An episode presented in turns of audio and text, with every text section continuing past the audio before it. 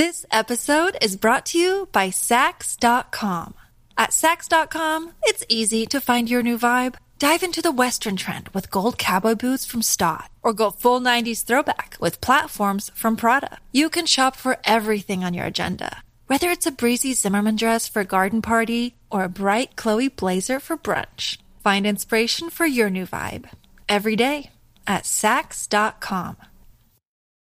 When you need mealtime inspiration, it's worth shopping Kroger, where you'll find over 30,000 mouthwatering choices that excite your inner foodie. And no matter what tasty choice you make, you'll enjoy our everyday low prices, plus extra ways to save, like digital coupons worth over $600 each week. You can also save up to $1 off per gallon at the pump with fuel points. More savings and more inspiring flavors make shopping Kroger worth it every time. Kroger, fresh for everyone. Fuel restrictions apply. Welcome to Dunzo. This is a podcast that explores hookups and breakups of famous lovers and friends, both real and fake, and all the discarded pop culture of yesteryear. I'm your host, Troy McEady.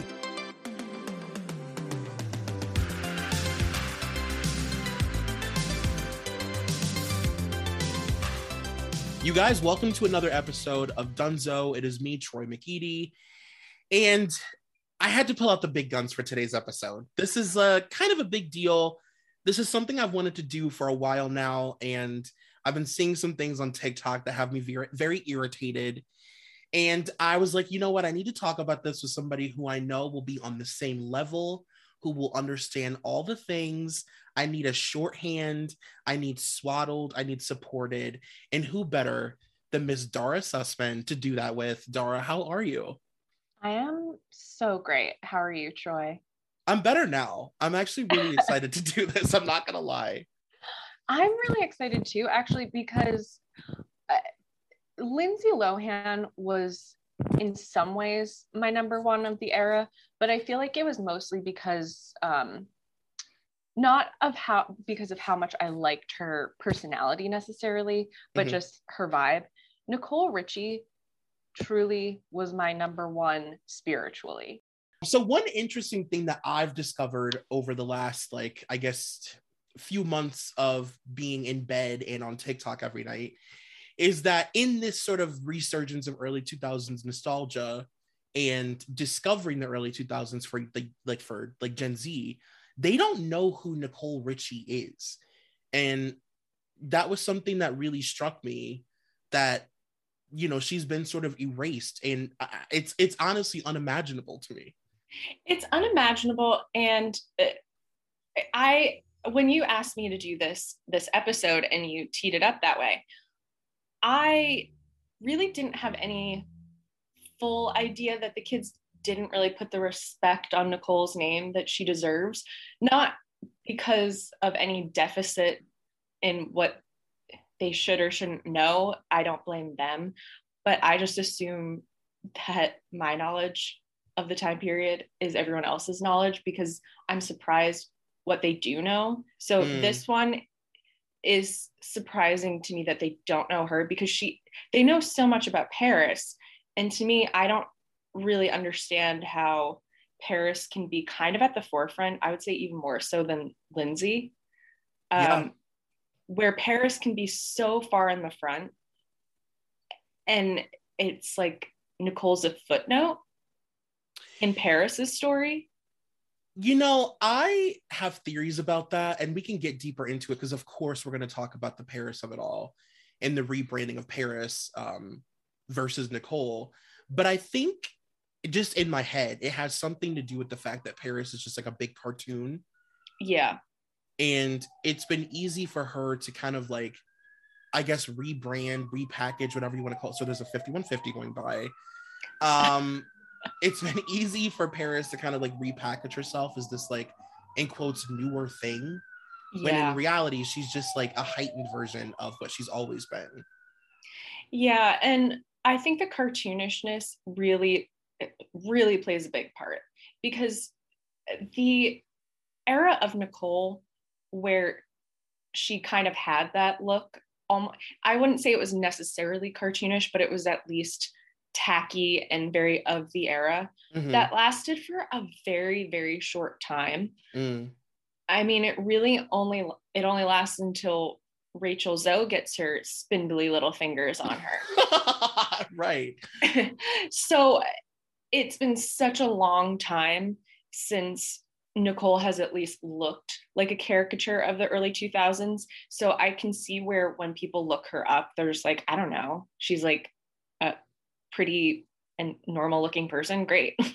That is like honestly probably the biggest point we can make because I didn't really think about that. But you're right. You kind of had to go through, I think to really feel the Nicole of it all, you had to go through the, the Nicole journey. hmm Whereas like with Paris, I don't really think you needed. I mean, Paris, like I said, is like a version of the same person she's been for 20 years. Whereas like if you were a part of the Nicole journey, especially during a time where Paris had hijacked beauty standards Yes. and you had to be emaciated to be considered like worthy, you know, to have her standing next to Nicole, like it really made a lot of people, I think, feel seen. Like yes. Nicole had such a big impact on like millennial youth self-esteem, confident confidence, like the possibilities of the kind of person that you could be, you know? I completely agree. And I feel like the Gen Z kids are going to um, start Googling Nicole Richie pictures and be like, what is he talking about? This woman is 90 pounds. And yes, yes, that is true at a certain time. But when she was first on The Simple Life, Mhm. I, and she was um, just out of rehab. So she was just off of heroin and, and all this stuff that was making her thin for a while and then Mhm. she went off of it right before she goes on the simple life and she gains all of this weight she still is thin and looks completely normal like i Right. wouldn't even call her overweight but she is just larger than we ever see her after that point Right. but seeing her on that show it truly was for me i um, really identified with her because i was always um, you know the funny short chubby kid next to the beautiful girl who is like nice enough and we laugh together but everyone gives her attention even though i hate to say it i'm the more interesting one yes, no, like that's true tea. I get it. so and i mean i i my head is just spider webbing on ideas right now like i could take this in any direction because there's just there's so much to say about nicole and where she fits into the y2k lexicon that i don't even know where to begin. Well, let's start with the fact that I think to truly understand Nicole Richie, you do have to know a little bit about her background and and um how she grew up. the most interesting background of all time. It's incredible. Like maybe in history, like she really is like a renegade. Like I put in my notes, I describe her in my notes as a renegade teenager, but yes. it's like she's um when I did an episode on her a million years ago, I called her wealthy feral because it's like she was raised feral, but like with money. Well, so the the story is interesting from day one of Nicole being alive. Truly, Right. um, I I can't believe she's not more of an icon, or that we don't hear about this as much. But she was born to like what? It was like a roadie and like a Right. groupie. Yeah. She's literally like the daughter of like Dirty Diana. yes absolutely and so okay here's the other thing is i have in front of me um nicole's memoir Mhm. which is the weirdest memoir of all time Yes. Uh, and she gets into the whole thing but it's like pretty bleak her like the first three years of her life she's like kind of growing up poised to be like a poor drew barrymore Mm. and then Lionel Richie swoops in and makes her a Barrymore, Drew Barrymore. yeah, and then all of a sudden she just like has access to all of this not only like I won't even start with like the the wealth. I really do think she was like loved. I think so too. And the way she talks about her parents in the book, you really get that sense. And I I, I believe they do also because so they discover Nicole when she's three years old because I believe it's Lionel's on tour. And I, I guess her mom was like following some of the people in the band or something, like just fucking them essentially. Right. And oh no, it was at okay, so Nicole is in Paris with her mother. She's three years old. She's backstage at a Prince concert, and Lionel and his wife are in the audience, like in the VIP area. They're friends with Prince. And Prince sees Nicole backstage and invites her on stage and hands her a tambourine. And Nicole just makes a show out of it. Jesus.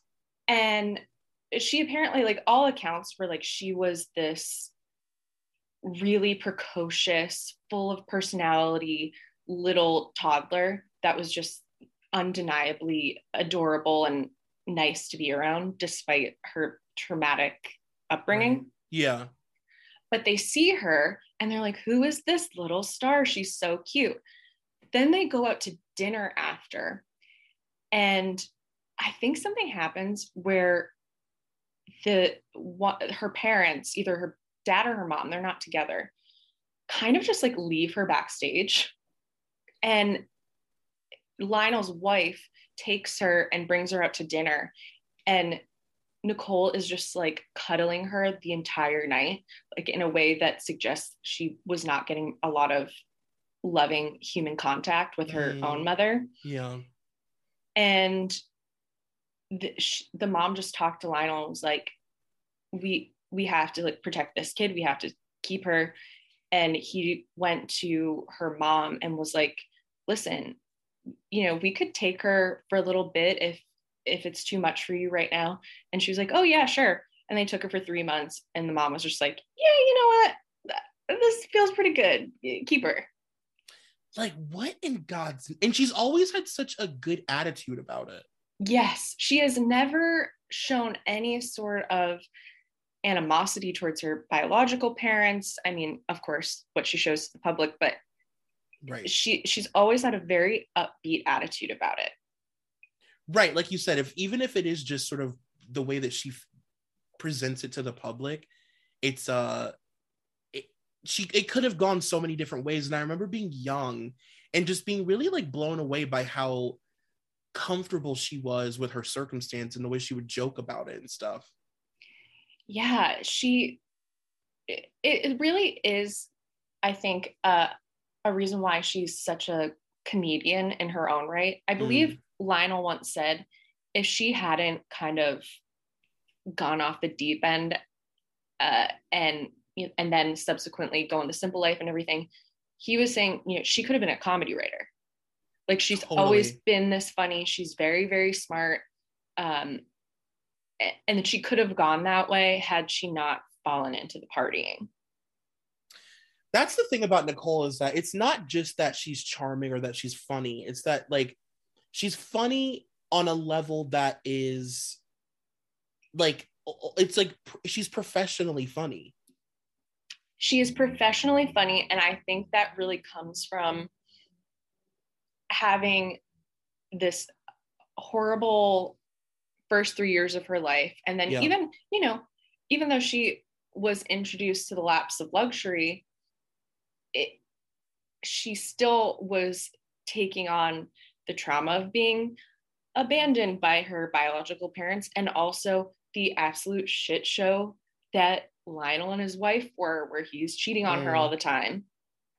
So she has all this trauma, but she really utilized it in a way that I feel like comes from a lot of comedy writers of taking pain and turning it into something amusing and dealing with it that way. I feel like that's where yeah. she always came from. I agree with that 1000%. And we did mention that she was definitely very much loved by her family. And, but like you said, there was a lot of trauma and crazy shit going on in her house. And, you know, the interesting thing about Nicole is that she was raised with no rules. She literally, like, you know, you meet these like kids or you see kids on TV that are like, I have no rules, like, I'm not disciplined. Like, Nicole literally had never been told no, like, ever. Because they felt so bad. Right. Of, about her where she came from and that she couldn't handle being told no like she's already been through enough right such 80s parenting i know it's so like like oh it's just like such television yeah like 80s like uh like sitcom parenting almost and like 80s rich person sitcom just like oh nicole she she uh you know, accidentally set fire to the Basquiat. Oopsie doopsie. Nicole, where's my car? Nicole, where's the Mercedes? oh, dad. like for Nicole, and it, you know, it created this like she's really like an amalgamation of like all of these different things. And like that part of her personality is so much the reason that she became Nicole Richie because she had this very like fiery I'm literally afraid of nobody personality. Yes. That is the truest thing is a true fearlessness um and not it, despite being such a tiny person you know she's five feet tall she is fearless she will get in anybody's face it's a shock that she's never been just like punched before right. And I know.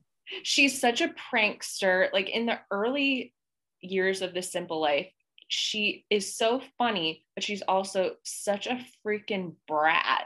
Right. Yeah, yeah, yeah. There's a sort of Dennis the Menace quality to Nicole. That is exactly it. that is exactly it. She's got like a Kevin McAllister kind of gig going on where it's like she is mischievous in a way that's like like really funny and endearing and makes you want to be mischievous with her. And yes. I think that is to me the most endearing thing about her is that she makes you want to like she's one of those people that just like makes you want to be her friend. You want to like get into hijinks with her. You want to laugh with her. You want to shop with her and be drunk with her. And you know, if she's doing something bad, like you want to do it with her. She's very enticing. Very enticing and electric. Like mm. I imagine when you get into hijinks with her, it feels like anything's possible. we're we're in an 80s movie, like getting into shit like a teen teen flick of ooh, we're stealing dad's car, we're we're going full Ferris Bueller. right. yeah. there is something very drop top convertible about it, right? Like yes. where you're just like, uh, screaming with your hands in the air and like scarves blowing, like Dior scarves blowing. Mm-hmm. Uh, but yeah, um, I do want to. So you brought up the simple life, which is a great transition. I want to now that we've kind of discussed like uh, Nicole's insane upbringing and the fact that she was like hopping, you know, 40 foot gates with spikes at the top to go to clubs as a teenager. um, let's talk about the heroine of it all in mm-hmm. the first season of The Simple Life. Wow. So, yeah, the heroine of it all, it's so shocking when you realize how she just went from rehab for heroin. I mean, mm-hmm. she was le- legit doing heroin, not just like, oh, I took uh, an oxy too many times. It's like, no, no, no. She was shooting up heroin. Right. Really serious stuff goes to rehab for a month, on, which was contingent on her going to film the Sim- Simple Life. They told right. her you have to do this or you can't do or you can't do the show. She goes, she comes back and goes smack into filming a TV show, which is also bonkers. Right. To me, but I guess I don't know, maybe on some level it was a good thing to take her out of rehab and then straight into a work environment. Right. And for her, it's kind of like the best of both worlds because it's like she can get sober. She's establishing some sort of you know, career, I guess if you want to call it that at the time, who knew what it would be, you know. Um, but at the same time, like they're partying still. You know what I mean? Like she's Yeah. partying in Altus. They're not like she's not sober. She's just not doing heroin. And that is such an interesting thing to me that I feel like we see a lot of um, with these early 2000s people is they all had their drug addictions, but then it would be like, well, but I still drink and smoke weed and do everything else. It's just I just I just had to get off the hard stuff. I mean, that was like speaking of Drew Barrymore, that's Yeah. what she is she she went to rehab at like what nine years old and then from then on it was like well i don't do drugs but she was drinking she is now sober though Right. Yeah, it's an it's an interesting, it's very like it's child star sober, right? It's like Mhm. there's california sober and then there's child star sober which is just like staying away from heroin i think right. Coke you- is still fine exactly as you so perfectly put it, the quote hard stuff. That's what they always say. the hard stuff but somehow coke is like um i only do that hard stuff like on saturdays right. That's for the weekend. During That's the a week, I'm a business person. yeah i feel like child star sober is yeah is just well i can drink every day of the week but i only do coke on saturdays and sundays and sometimes on thursdays Yeah, it's like it's like giving up on the idea that you won't have some vice. hmm You know, it's just like which one are you choosing? yes it's like i'm not going full out i need to bring it back a little bit so people you know don't get an impression of me but i can Right. still do it. I just have to control it. Right exactly. And nicole is a very you know from what we know of nicole just like in paparazzi videos in footage of her being wasted from paris's storage unit paris is or paris nicole is a fucking wild like she's the kind of girl that when she starts to get uh drunk when you start to feel her getting fucked up people get like nervous. Yes. Like that tense sort of feeling fills up the room where everybody is like insanely aware of everything she's doing and they don't want her to turn it on them and they're afraid she'll get violent and you know because she's just like the person who's like shattering stuff and screaming and starting fights and like she's a real renegade She reminds me, actually, now that you say that, she reminds me a lot of Leah McSweeney. Um, Mm. and not in, and I'm not a big Leah fan. Let me let me put that on record. Um, she does not have very her her takes on Me Too are scalding hot, but in a way that I'm like, ooh, right let's turn, let's turn down that burner. Mommy not like you. Okay?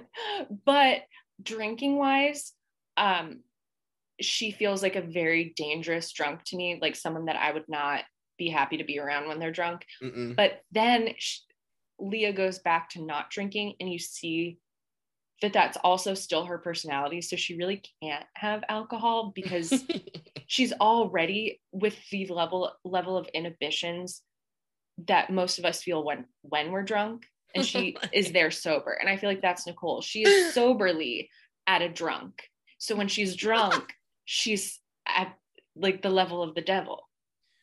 That's my housewives tagline by the way. I'm soberly drunk but when i'm drunk i'm at the level of the devil. If you ever get on watch what happens live please please when they ask you for your tagline you got to give it to them oh my god that's amazing.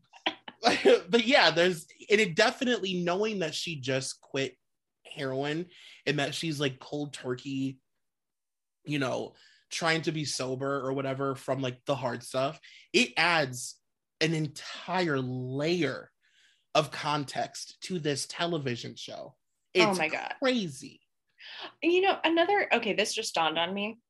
Uh, it's so interesting that she was doing heroin a a downer to such a level like it's beyond just like oh i'm taking my mom's valium like Mhm. you're doing heroin she must be at such a high level all the time or at least when she was that age where she had to bring herself down to Earth. Right. Like she was so wild in her brain that she had to bring herself down because in her book she says like yeah my drug of choice was heroin and paris was coke and paris does feel like someone who needs like an upper to get some of that personality going Mm-hmm. Yeah, it's so true. And this is so we should talk. Let's like get into season one. okay i love this Okay, I just sound very because I'm like I've never talked about the simple life. Um, really, I mean, I have like during Paris episodes and stuff, but never really like gotten into it. And the reason that I wanted to break it down this way is because I personally, you and I talked about this before we started recording. There are extreme differences between seasons of the simple life. yes And you had mentioned earlier that there's some sort of production company change because the tone of the show shifts in such an extreme way. And at the very beginning of them filming the show, I mean, not only is this the very beginning of reality TV, these girls are unknown. So there's a sort of carefree um vulnerability. I don't really give a shit about what I look like on camera yeah you know, just this is who we are. And Paris always says that she's playing a character on The Simple Life and it's not who she is and it's a character she created. I beg to differ. I think I, that, that I- that is her it's her. I'm, I'm sorry, but like season one and two of The Simple Life, that is Paris Hilton. that and i would actually if if this is um if this is us truly speaking to the younger generation explaining who nicole is i would also i beg you all to go back to season one of the simple life and really watch it with a critical eye Mm. and see like how paris actually was because what we see today is the sanded down Mm. idea of who people think in hindsight she was but she was so much grittier than what she's like now like she was You better fucking she- speak, girl. like here's another thing and i just want to put this out there as well watch it see how her personality is and also know that she was not the pretty pretty princess that she is today she Mhm. was you know she was best friends with nicole they were both wild they were both kind of mean you know Yes. And I think that you, okay, so you'll understand what I'm saying when I say this then, because people often will ask me about my, my thoughts on Paris. And there's just like a general frustration that I have with her. Um, and I understand, like, you know, it's fun to watch Paris make lasagna and shit. Like, it's all fun. Like, I get, I understand. Like, I'm not a complete curmudgeon. I understand the appeal. But the reason I get annoyed about it is because I prefer the real Paris. I Yeah. like season one and two Simple Life of Pa- or season one and two of Paris from the Simple Life. I like gritty, funny, sarcastic, you know, like just down to like clown and have fun and laugh. And Paris has a great Paris actually has a really great personality. We just don't really get to see it. we hardly I, I don't think we see it at all i think did you are you watching her um her reality show I can't.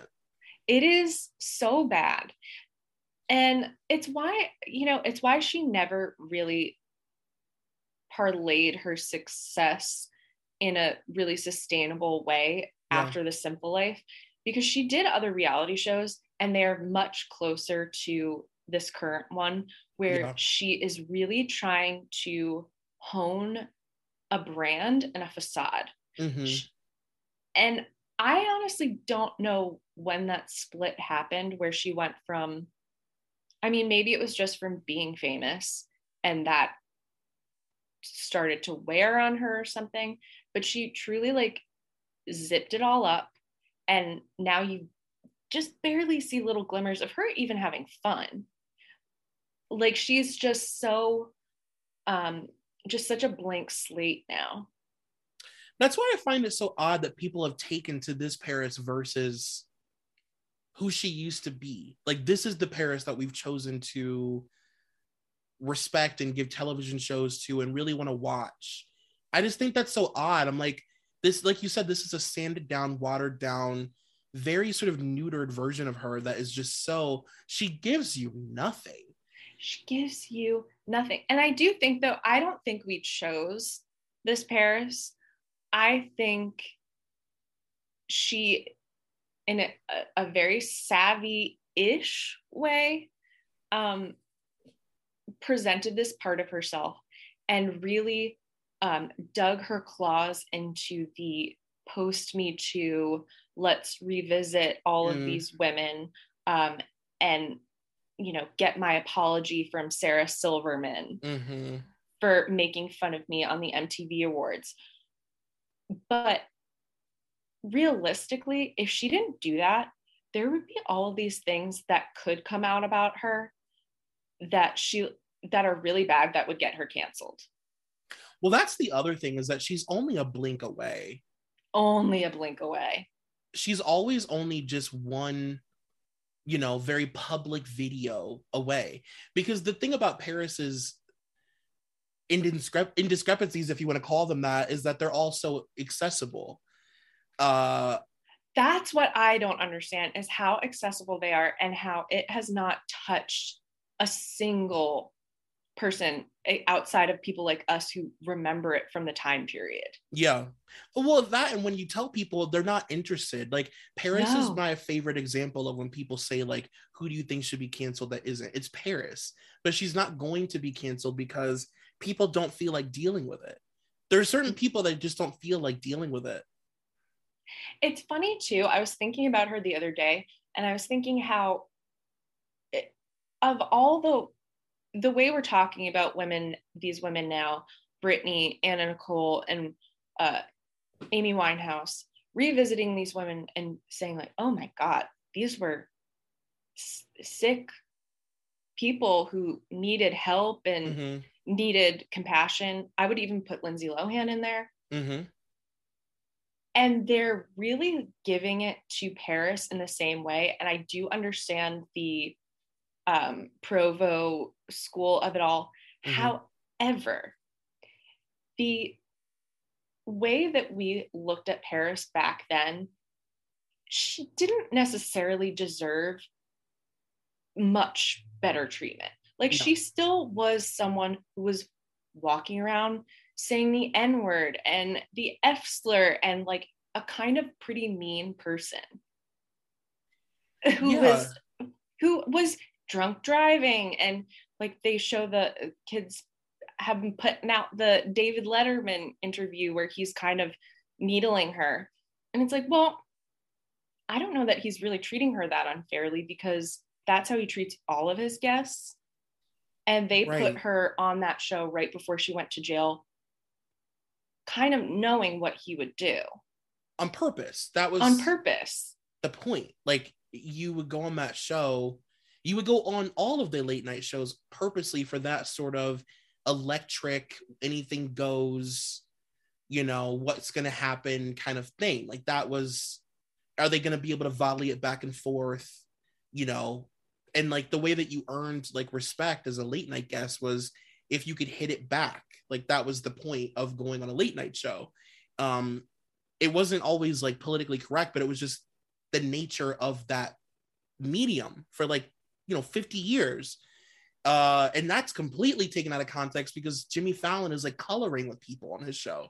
So right. you know there's no context. And you know the other interesting thing about paris that i love bringing up is that not only is are there like not only are there videos and clips and and photos of her doing Nazi uh some like symbols and like yeah. fucking saying the N word like crazy and how much she hates gay people and that they're all gonna get AIDS and they all they're all disgusting and horny and they're gross and you know like the N word some guy tried to touch her how disgusting there's that but then there's also other people like in the industry being like like people like Mischa Barton being like, I don't talk, I'm not friends with her because she's a racist and she says the N word so much. And fucking Brandon Davis. When you have Brandon Davis saying that she's too racist yeah. for me to hang out with, that's a real fucking red flag.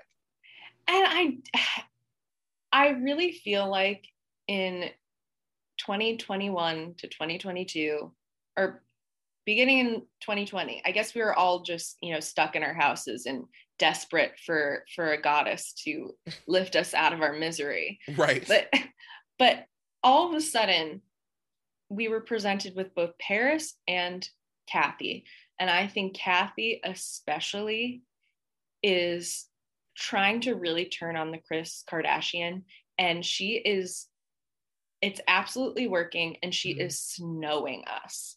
I know. She, Dara, it's so frustrating. It's so frustrating watching people fall for it. And like the Kathy Hilton of it all, Kathy pretend. First of all, this is a woman who has been on like nine other reality shows. So please do not let this woman fool you into thinking that she had to be pulled by her wrist out of the fucking Versailles mansion to do a reality show. Kathy Hilton has wanted to be famous on like a stage mom level for like more than a decade. And this whole like ditzy, airheaded, I don't know what's going on. I'm just a silly, fun, sweet person who says silly things. It's all bullshit. It's complete bullshit and here's the other thing is yes Kim and Kyle were child stars. Kathy tried to be a child star. It never worked for her Exactly. and she pivoted to being um like a, a trophy wife.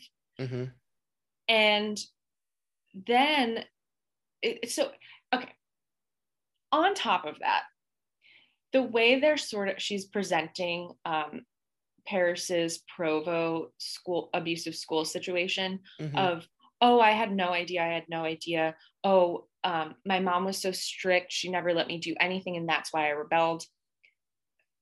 I- i have it on many accounts that that is bullshit that it was not paris moving to new york and then she went crazy um, because she was just in proximity to nightlife. She was always a troublemaker and kathy was a very negligent mother. Hmm there are multiple accounts that she's completely negligent which by the way you move your kids into a hotel uh, for no reason Th- that does not sound like great parenting to me Exactly. like but in the book house of hilton which kind of um this by a journalist and he goes through the entire family tree of the hiltons like back to the turn of the century.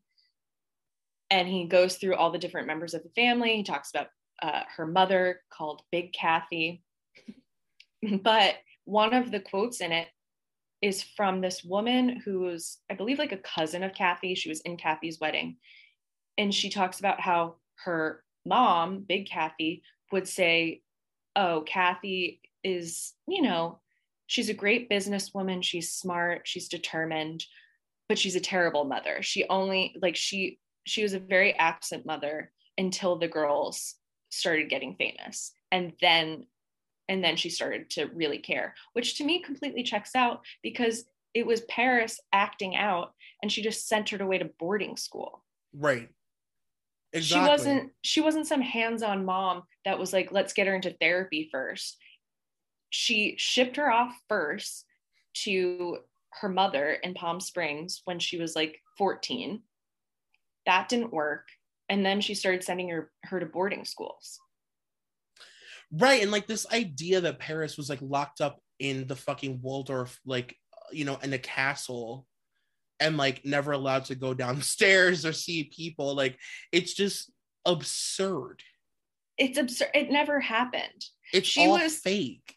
It's all fake and also the idea that the way that she keeps talking about oh um i wasn't allowed to wear makeup i wasn't allowed to see boys. I- i don't know if you guys have seen all the pictures of paris when she was young and she's full of makeup and she's you know dressed pretty inappropriately for her age. Like i don't think any of this narrative that kathy was just my biggest problem was that I cared too much. and she rebelled against it. Exactly. No, she was a rich society bitch. She was like she was like a Trump. Yeah, hanging out with fucking Ed- Edward Furlong Exactly. at like fi- 16. I mean, you know, like it's and it's like if if you guys were so strict, then why was she dating Rick Salomon underage? If you were so strict. exactly. They were not at all. And in uh, in Nicole's book, um, she talks about how uh, when they were like 11 or 12, um, they managed to, I think it, I think the story is like they managed to tell Paris's uncle or something that they were allowed to go to Las Vegas. And he like had some business there. So he like flew them out with him. And they go to Vegas and just like leave her uncle. They take a limo around town. They meet up with guys. And for like 24 hours, Nicole is missing. Her parents are freaking out. And then the police call eventually after they picked them up because they thought they were child prostitutes. Ah, and oh they, my god. it is it is nuts. Like there there's a little excerpt about it in an article from 2007, but in the book she goes into way more detail. But so they call her parents, they let her know where she is. And according to Nicole, like Paris Paris's parents didn't even know she was gone. Jesus. I've got to read that book again. I haven't read it since college. It is it's wild because okay here's the other thing about the book which is why i find it to be very interesting is it is written as if it's fiction I know. That's so interesting, but it's but it's like exactly her life. it is exactly her life um, she calls herself chloe and paris simone Simone. And there's a dj am character in there there i mean it's interesting to read it and be like who is each person?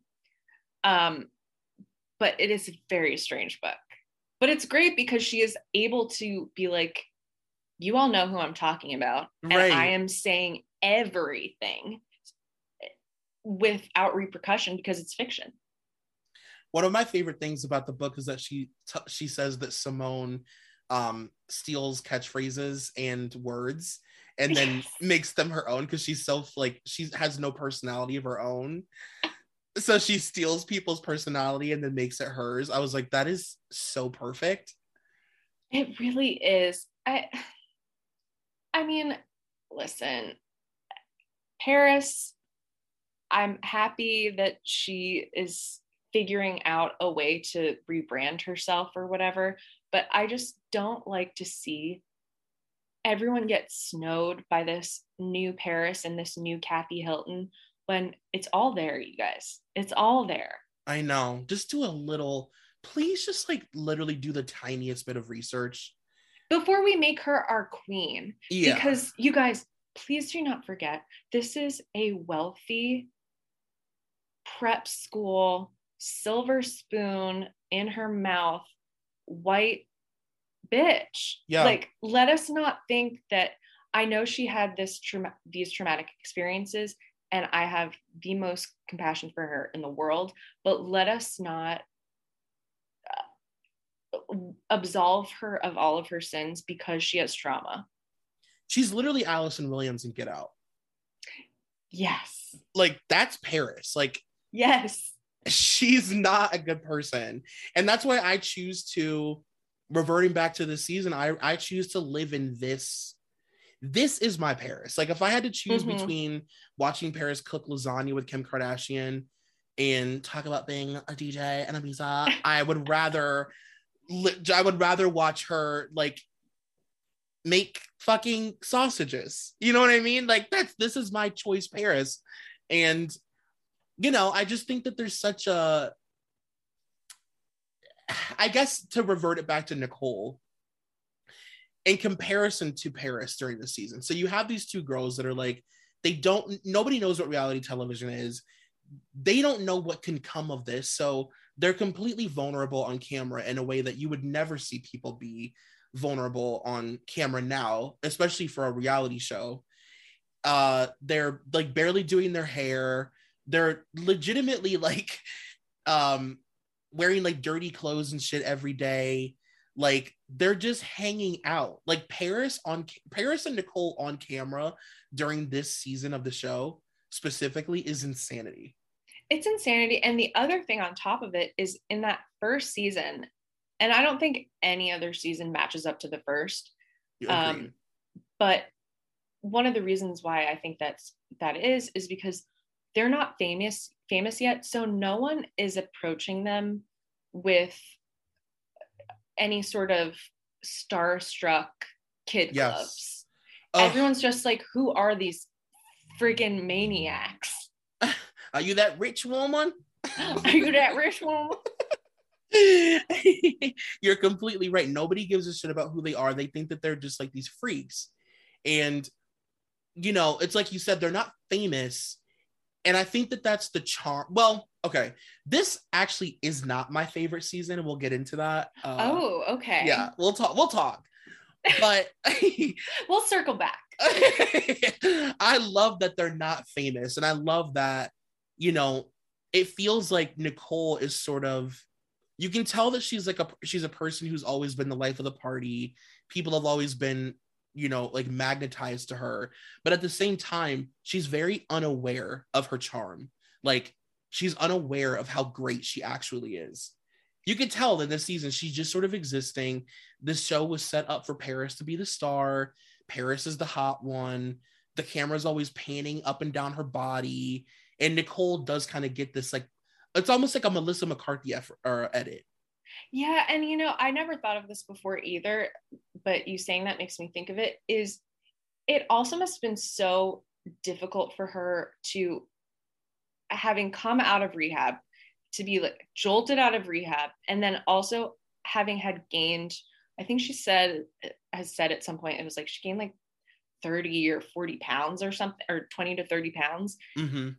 And just for me personally, I can totally imagine how self conscious I would feel. And mm-hmm. next to Paris, when it's like, this is supposed to be my big debut, and I'm not really like in the body that I'm used to. Mm-hmm. And and I'm just supposed to be playing the Ethel to this Lucy when really I'm Lucy. Exactly and the audience wasn't aware at that point that Nicole would be the star. So like that's another thing that makes the season so interesting is like you're programmed to want to watch Paris because she's the yeah. star, but you can't take your eyes off of Nicole, even though you don't even know who the fuck she is at that at that point.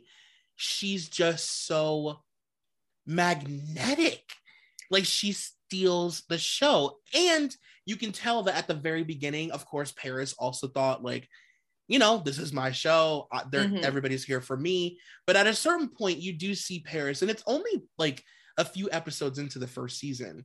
You do see Paris succumb to the idea that like, well, this is Nicole's the actual star. I am sort of here to like be the straight man to her whole thing. And I think that is where Paris would be more comfortable anyway. I wonder if at on some level it was a relief to her mm-hmm. that that she could maybe just sit back and let their true friendship play out because yes. every account of Paris and she says this about herself but I've read it just in a million things that you know she doesn't have a magnetic personality she's incredibly shy mm-hmm. so for her to have to actually carry the show, I think it was much easier for her to have Nicole there and Nicole tees it up and knocks it down, and then Paris reacts. That's exactly what it is. That's exactly what it is. She does tee it up, and she gets way more comfortable teeing it up to the point that, like, in later seasons, Paris just basically follows behind her. Yeah. She completely hangs back and just and i think that is why every subsequent paris hilton reality show has never worked because she has never paired herself with a, a real star, a real Exactly. magnetic personality like Nicole. And instead, she has always positioned herself as the top person. And people are reacting to her, but there's very little to react to. There's nothing going on. She's not funny. She's not quick. She's not.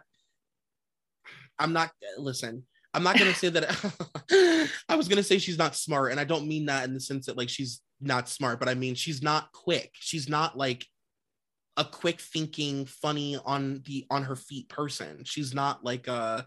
It's almost like she's not. She's not like a TV ready person. She's just pretty. No, she is not TV ready. And she, everything, all the moments in this new reality show that I do like about her, and they are very few and far between, but they're these little asides like under her breath. And that is how she's always been, where it's always like a little, a little thing here or there, but she's Mhm. never putting herself forward as a star and being like, I'm taking charge of this scene Yep. and Kathy in in the new show is like trying to be the Nicole, Yeah. And I I'm not interested. I'm not either. like, girl, we get it. You had your little quips on the housewives and your little moment, and like you have catchphrases and shit now. But like, you know, I'm like, we're Dara and I are not your demo. You are not No. catering to us because we see through all of the shit. Like, and the other re the other thing that I will say about season one. The way that you know Paris is being herself during that season, no matter what she tells you, she's using her real voice the entire season. Yes, Can we talk about that? that is another rewriting of history of like, oh, this was my fake. Like I have this fake baby voice, and I've oh, it, like I've put this Dara. on, like, and I'm not really that person. It's like, no, you've been using your real voice when we first met you. Yeah, like that's complete bullshit. I do think she's uncomfortable. I think that Paris is uncomfortable with how deep her voice is. Okay, okay. I want to know the truth. completely I completely agree. And here's a follow-up to that that makes this click into place with me even more is I don't know if you've noticed, but in the cooking show and in her reality show, and I think just everywhere now, she has gloves on for everything Mhm. and i think it is very much a um because she's aging and because she is so tall i think there's like a real um self-consciousness of like i have man hands Yeah. and it's like i have a man voice Yep. And feet. and feet and i think she's very self-conscious of that and i also think it's interesting because in her documentary where they talk about how she was this tomboy Mm. uh, when she was growing up and then it kind of got pushed on her to be feminine hmm i wonder if that sort of plays into a um, self-consciousness about masculine qualities that she has You know, it's really sad because I actually find Paris's real voice to be so um first of all, I always make the joke that's not actually a joke that it's the same octave as mine.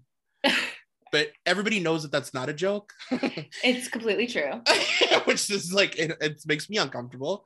Um but i actually find her real voice to be like really charming. Like i, I really like seeing paris be herself. I, I i really like her actual personality.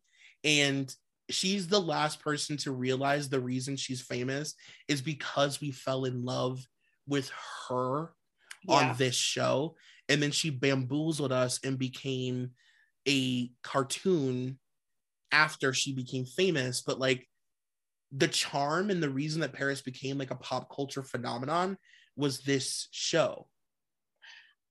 Absolutely. And it it makes so much sense to me that she was able to find that original spark with her real best friend. Mm-hmm. and it was truly her being herself before she was famous or when she was just getting famous i don't know i just i think if i could really consult her on her brand i would say you know yes we need to somehow keep all of this swept under the rug all of these cancelable offenses you have but you have to give even more of yourself or Yeah. just stop doing it. Yes. Or just stop. You can just stop. I don't think she enjoys it, is the thing. I think that she looks miserable and extremely insecure. At, at like every moment, it's just you truly don't want to be doing this. Yeah. I don't know what you want to be doing. I guess maybe being a veterinarian, probably, but like you don't have to keep doing this. Well, okay, so now let's transition to season two, which can I tell you why this is my favorite season? Please. Okay, this is my argument for season two. So at this particular point, there and I, I I sort of feel like this about most things, most most uh television shows, albums.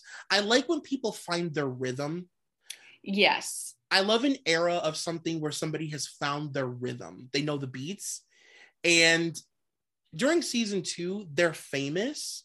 The show has done well, but they're like just famous enough for it to be fun. And it's not like the way that it becomes. So Paris is still sort of like this version of the old Paris, just sort of heightened just enough. And it's perfect. Like she's still using her real voice, but like she's also adopted the the the Paris voice a little bit more. And it's like she's doing it enough that it's like charming. Yeah. Now, Nicole, on the other hand, has discovered at this point that she is the show. yeah. And I find that really empowering. Like when I watch the second season, there's something about Nicole that just feels fucking unstoppable because she knows. she is such like a she has the snap crackle pop of the first season that Mhm. raw talent but now there's a little smirk in her eye of like oh i know that i am the show but i Mhm. also know my role of i'm still sort of catering to paris in some ways Mm, but i am the show right. And there's power in that, you know? there's so much power and she also gets uh, you know just the beginning of a glow up she's not Yep. full glam nicole yet it's still a little raw but Mhm. she's putting herself together in a way that i- isn't such a stark contrast Yes. to paris like now suddenly we're a little more on even playing field Yes. It's still, they're both coming from a place of like LA trash. hmm but like in the best way. And yeah, there's something sort of interchangeable about their style, but also distinctively theirs. Like in the Mhm. first season, they really do look like two girls that just bought a couple suitcases of like Sum 41 shirts. they look I, it's crazy that the whole conceit of the show is look at these rich girls um go to the country when it's like these two people look so awful they couldn't look less rich. they couldn't look less rich you would think that someone would step in and be like okay we're gonna kind of create a wardrobe for you because we cannot have you walking around with these ratty hair extensions. Right. like we weren't living in some era where like hair extensions were um, just really at their their first iteration and like we didn't know how to figure them out. No no no. People were using hair extensions. We could right. smooth we could have brushed out those babies The hair extensions of it all. You know what it is actually too one of the things that i personally love about the early 2000s that does not exist today is how women those two young women who were so much richer than me had so much more access than me as a podunk idiot in new hampshire like dressed exactly the same like right. we looked equally poor You're totally right. But well, because you know what's so great about it is that it feels, it feels. I mean, it, it is what they were. It feels so authentic that they're like styling and dressing themselves. yes And what they don't realize is that they're like building this sort of like iconic of the time. Like they're building silhouettes and staple pieces and like they're just throwing shit on. But like, I don't know, there's just something so charming about them styling themselves and and getting dressed in that RV and all their clothes being all over the place and like them coming out of that RV like having styled themselves. I just think it's so funny. I really feel too that they are, without a doubt, the biggest influence of early 2000s fashion. Like Yeah. I think it all all roads lead back to them because even when we have other like, like I think of the girls next door which has such an early 2000s aesthetic hmm but I also think it's an incredibly 70s aesthetic Mm. um Mhm. like 70s with a little extra like candy a little Oof. extra sugar attached Yes. The simple life season one season two fashion it's different silhouettes it is so uniquely early 2000s Right. Because it's like it's it's tacky in a way that makes you feel like how did the, like it looks like they closed their eyes and got dressed, but everything is also very like well thought out at the same time. It's like perfectly tacky, which is really hard. You know, it reminds me of like that Dolly Parton quote, quote of like it costs a lot of money to look this cheap. Yes yes It's like a perfect level of tackiness that's actually really hard to achieve. because yes because realistically if we looked at all the price tags on all the stuff they were wearing it was expensive Exactly. but it somehow looked cheap and it was and it was meant to it was looking Yeah. cheap on purpose That's the point. Yeah. it's supposed to look it gets supposed to look trashy. That's why I always make it a point to say like I'm saying the word trashy as a compliment because Oh, that yeah. was the intention, you know? one thing i would love to know and if there are any um, scholars of fashion and costume design out there if if they have any insight on this like what about this time period um were why were we what was happening in the zeitgeist in the history books right. uh, that made us lean towards a low class aesthetic Right. Yeah. like that that's specific that's that's that is a reaction to something in our culture and i i'm not exactly sure what that is I 1000% agree with you. I remember I've said it on this podcast like a million times that um, one of the most interesting things I've ever read was that when we are having financial issues in this country, we start embracing like classic hillbilly culture and like, and you'll see shows like Honey Boo Boo become, you know, the most popular show in the country because we like to see people that are more poor than us on TV when we're poor. And there has to be some sort of cultural response to like why that was a thing. Like, because I guess when you look at the 90s and the sort of like the, the stuff that you picture in your head when you think of the 90s is like the drab, sort of dark seriousness of it all. yes which i feel like must be a response to the 80s of opulence um and living beyond your means Yeah. so Totally. maybe maybe it went from fighting against the 80s to then going from going from the 90s of like gap uh you know Mm. earth tones.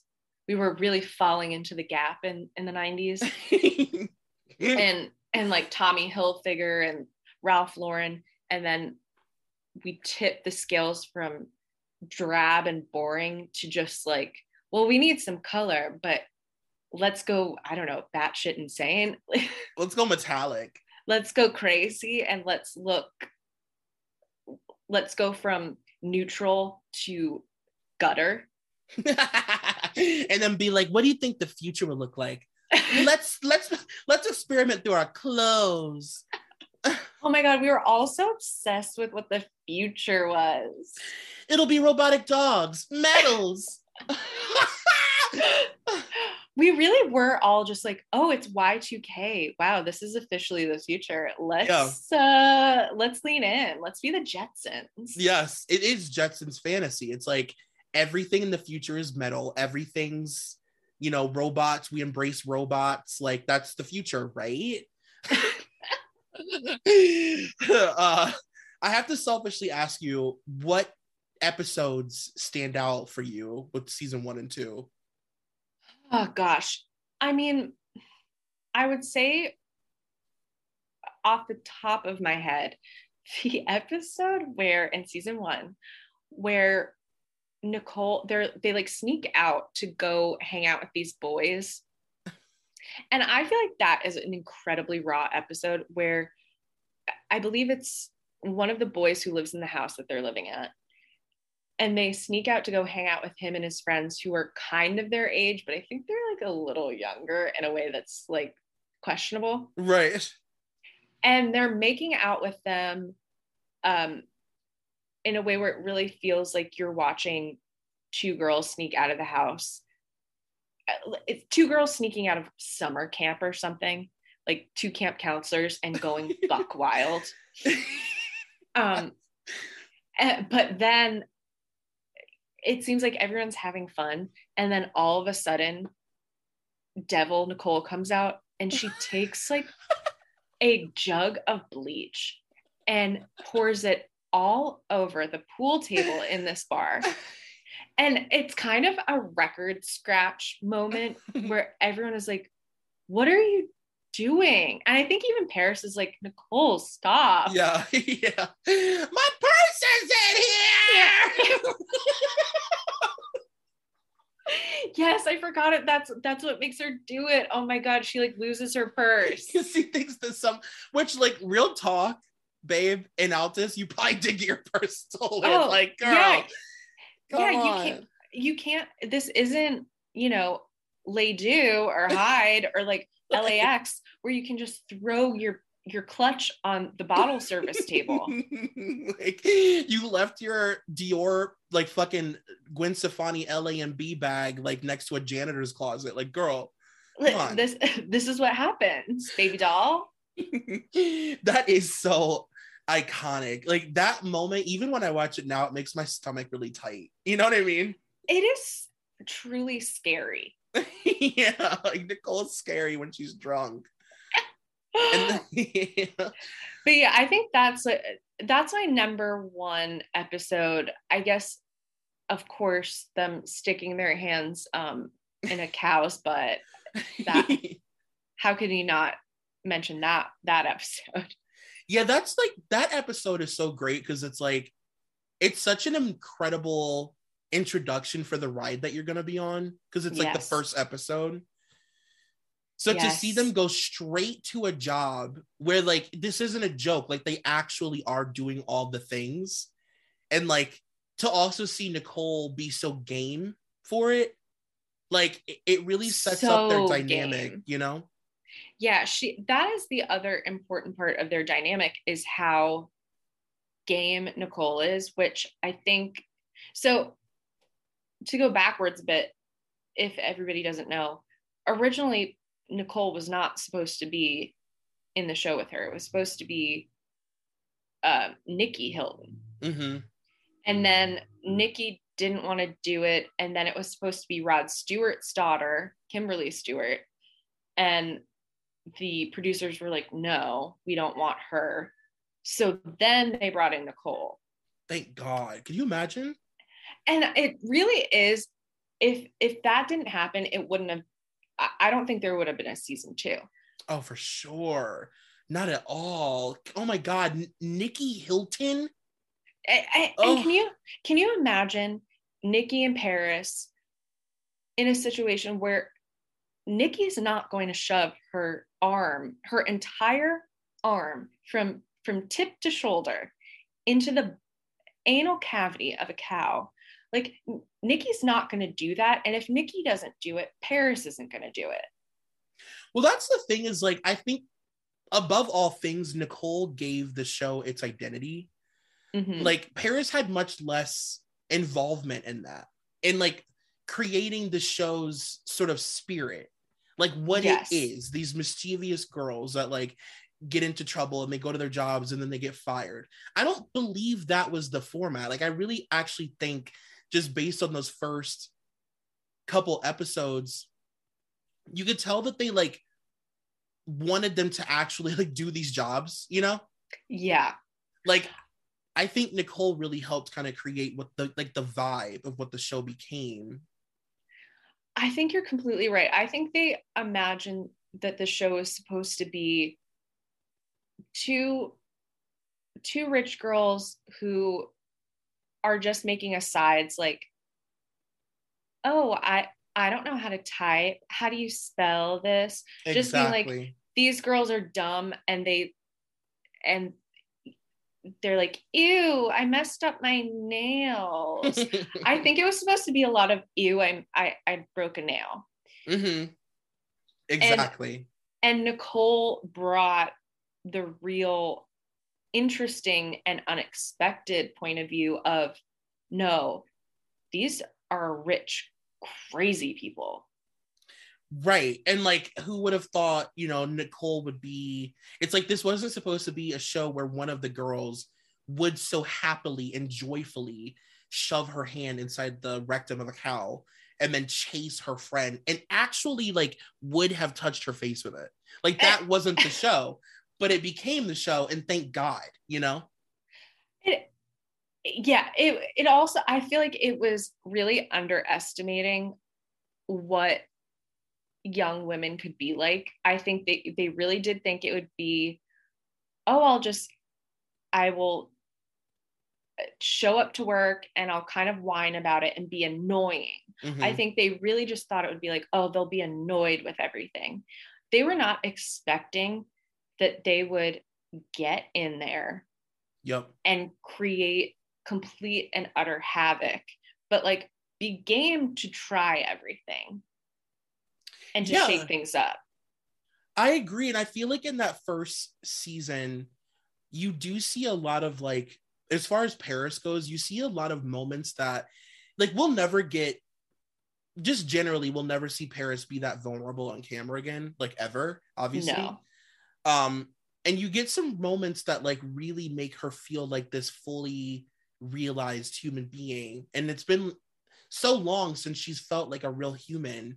And I, there's a moment that sticks out to me specifically where first of all i think them staying with the same family the whole time like really added like an element of like it, it made it grounded them in a way that made them feel human. By the end of the show they're like bonded to this family. They're bonded to braxton the kid like yeah and it feels very genuine. And there's a moment where, so there's an episode where they steal a birdhouse and they charge it to like the family's, uh, like, um, what do they call that? Tab? Like, yeah, yeah. Or something like like their Home Depot tab, like the co-op grocery stores tab. Uh, but they so they steal this birdhouse from the co-op, and this guy comes looking for it and he like genuinely wants to take it back or like have but they don't have money. And paris like gives this guy her credit card number and she's like just like tell him to charge whatever he wants. Like i don't want to take their their birdhouse away that we gave them for mother's day. And it's like very real. Oh my god i totally forgot about that scene. And she is so it does feel like she's being incredibly genuine about it. Yeah yeah, totally. yeah. And Nicole's like, it's Curly, I'm sick. you know, the other thing about Nicole that I just really feel like we have to let the people know so we can finally give her the respect she deserves is she did have so many, not catchphrases, but just repeatable moments. Oh. And we, yeah, there's the that's hot, but like that's so boring. Right. Now. And it, it got boring really fast. Right. But the way Nicole could be a cartoon character and be really silly and have her little asides like hey bitch like yeah totally i'm a big fan of do you love it and loves it Loves uh, it. Because that's totally it. And if you watch the show enough, you do realize that these are Nicole's catchphrases. They absolutely are. They so come from her. They they she drops into these voices so naturally. Yeah. It also, here's another thing. Why is Sana Sa not all over TikTok? I don't know. I don't know. It's like you kids, you're sleeping. I You're know. Sleeping. It's like we get it. You found a pair of low-rise jeans at the thrift store and a thong. That part you've got covered. Now We let's move it. on. A Sana to me is like that is a trending sound in and of itself. It, it is just like it's a gimme. It really is a gimme. It's true. Speaking of Sana okay, so like with the second season being my favorite, there are so many episodes that stick out. But if I had to pick like a small portion, when they work at that goddamn baseball diamond, oh Dara, my god. Oh my god. that is like some real Emmy worthy reality television. You know, I really have to revisit the second season because it, for a while it was kind of hard to come by wa- rewatching some of this stuff. hmm And I've rewatched the first season and some of like, I feel like it was like the fourth season because that was streaming somewhere a few years ago when other stuff wasn't. But I really need to revisit the second season.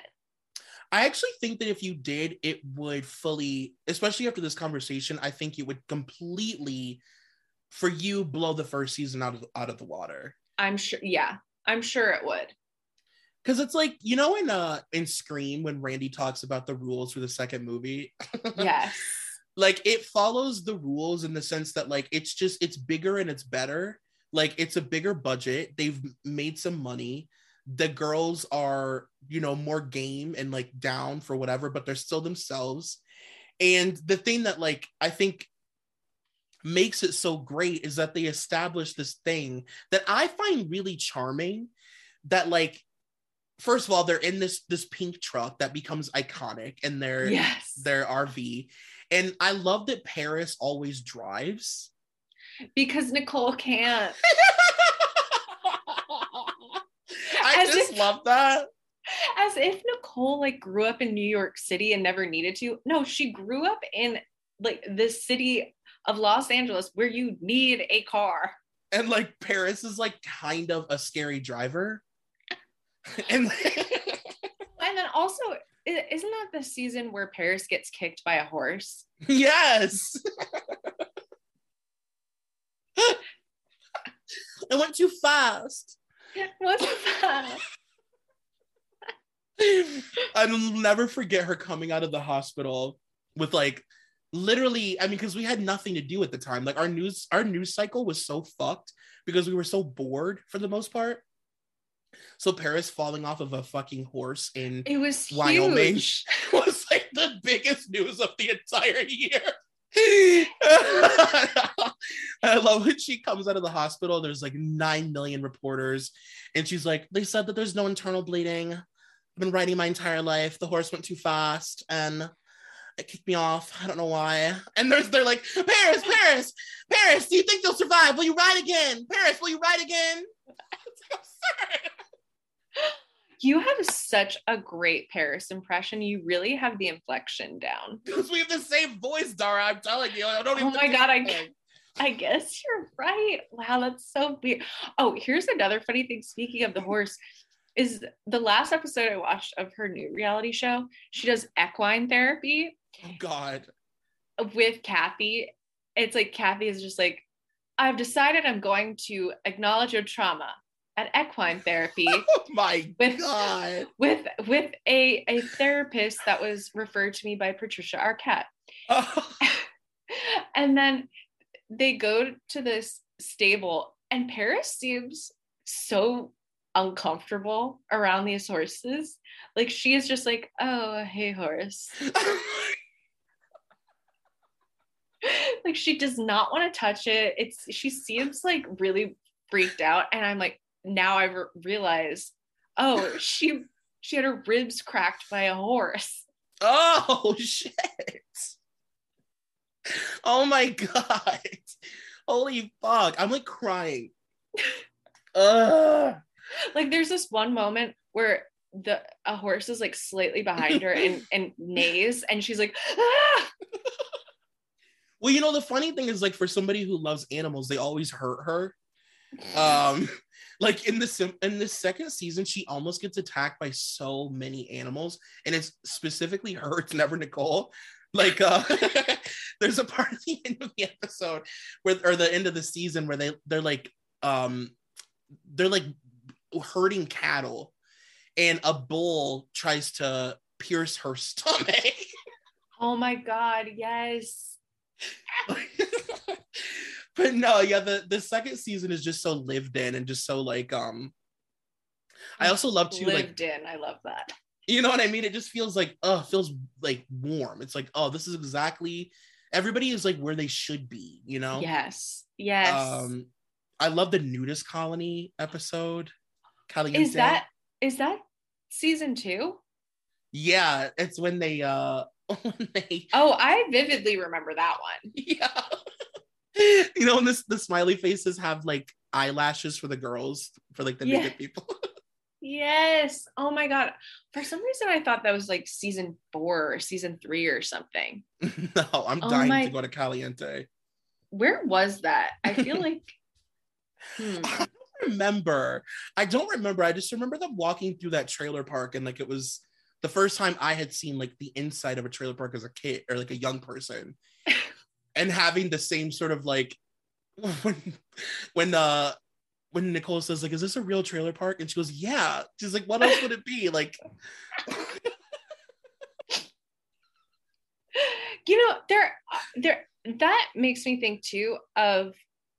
I, there are a lot of moments where, even though uh, Nicole is often seemingly like the smarter one or the more with it one, there's a lot of moments where Paris is like Nicole, what are you talking about? Yeah. Like, like yeah. Be normal. exactly. When Nicole's trolling, sometimes Paris can't stand to be a part of the bit. You know, she's like, no, yes. Nicole, I can't. um now during season three, something interesting happens. And I wanted to talk to you. Obviously, we have to talk about the transition of Nicole Richie. Oh. Okay. Oh my god. Very interesting happens with Nicole where she meets, a, as you described her earlier, a swindly hands lady named Rachel Zoe, or as uh, Perez Hilton used to call her, Prune Face. Oh, so mean. So mean. Um, but she repackages herself for the third season, and it really like you know, you had to be there, but it created a bit of an uproar. I mean, er, she really changed seemingly overnight. Mm-hmm. And, you know, for the better. Yeah. But not really, because I maybe for Nicole herself for the better, but I, of course, watching a show like that, I want her to look like a candy coated cartoon. Right. I want yellow, red, blue, pink extensions. I don't want an entire forearms worth of bangle bracelets. yes, so this is our introduction into boho Nicole. And I would say that this is probably the most interesting transitional phase because she's not fully where she's going to be yet. And she's not completely out of where she was she's sort of in between. Like she's discovered taste. Yeah. Or something. And you know, she's not like the full fashionista yet. She's also not emaciated. No. That's the other thing is like she doesn't become emaciated Nicole. She doesn't become fashion Nicole until the fourth season, but like she's this sort of version of what she'll become, I guess. It is interesting going through all of this how she does make this transition into fashion Nicole and fashion Nicole is still there to this day but then we also still have um actress Nicole a, a comedian Lucille Ball Nicole mm, mm-hmm. and she's since the simple life has dabbled in that like being on a, an actual comedy show mm-hmm. being on an actual sitcom. It I'm surprised that she's kind of her persona has always splintered into different things. There was also a musician, Nicole. Oh, dandelion. Dandelion, baby. no, you're right. She's always been, she's always sort of not known exactly what she wants to do. Yeah. But with fashion being the kind of base at which she operates, I guess. Um, but yeah, and I guess the other interesting thing specifically about like season three, because season three feels like a feat. It's like it's its own thing. Like it's it's a transition season of this show where, like you said, they definitely changed production companies, and it's much more slapstick. It's yeah. less interested in having like serious moments or whatever. It's just funny. It becomes a real sitcom in a way where it feels like everything is kind of on some level scripted. Mm-hmm. Like it's really, you can really feel like um, the producers are saying, we're going here, we're going there. Yeah. This is, these are the shots we're getting. And at this point, they have enough experience creating the show that they can be like, get in, get out. I know what we need. Um, like hit hit your mark, and we're not. Um, we don't need to waste time having a more um, authentic conversation or moments between us. It's more about just like getting in and out with the shot. Right. There's a sort of unapologeticness to it where it's like, this is just fun and it's silly and camp and. Yeah you know they're so like the concept is for any because i know like the third season a lot of people haven't seen but the they're on this like greyhound bus that's taking them around like the new york new jersey area and they are staying at people's houses and there's also an understanding i feel like that the people who signed up to be a part of it um the families the businesses that they enter because they're interns. So the companies that they intern at there's this understanding that like they're gonna come and be crazy and do you know fun silly things. And everybody working in the office like don't mess around with them too much. Just let them do whatever they want to do. And you know they'll be done t- tomorrow. And and i do think that does take a little bit of the magic out of it because it really i do really think that you get the sense of just let them do their thing mm-hmm make sure all important documents are like not in the room with them because they might light them on fire or something. right, totally. But just, you know, hands off, let them go and not like uh, you you're in this knowing exactly what you're getting. So any sort of reaction is not necessarily going to be super authentic. It's just meant to be like a sitcom. Right. And they're very famous now very famous.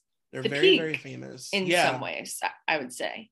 I would say so too. They're like at the height of their, you know, fame. And they also are like, it's like the people are, because they are so famous, they're just sort of being observed. Yes. Whereas, like in the first couple seasons, people would really not have any problem getting dirty with them and grabbing their wrists and pulling them into whatever and yelling at them in their faces and whatever. Now they're famous and you know people are staring at them everywhere they go. Um and i wouldn't say that they're phoning it in. I would say that they're both still very much engaged but there's a sort of like we know the formula now. So we just come in and we do our thing and i'm nicole i'm silly and crazy and i'll say a bunch of wacky stuff and go home and paris is like and i'll come in and say that's hot and pose because i'm paris hilton now and that's it and I also wonder too, um, timeline wise. So the next season is that that's when their feud kind of happens. It, season four is when they shoot separately, right? Or is that season yeah. five? I mean, it's four. four. Yeah. I think it's four. So when they're shooting this thing, this season three, we're inching up on them saying we are no longer friends.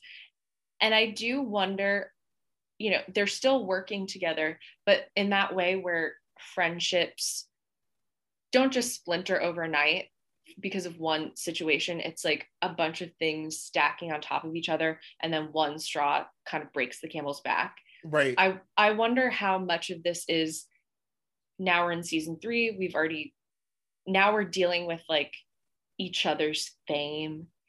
And mm. how much of this is like let's get in get the shot i will we will give the people what they want but like let's get out of this as quickly as possible so we can go do our own thing yeah that's the sad thing is like again you had to be there but the impact of nicole and, and paris's divorce was like really painful it you know? oh my god it it was groundbreaking it was earth shattering it was mm-hmm.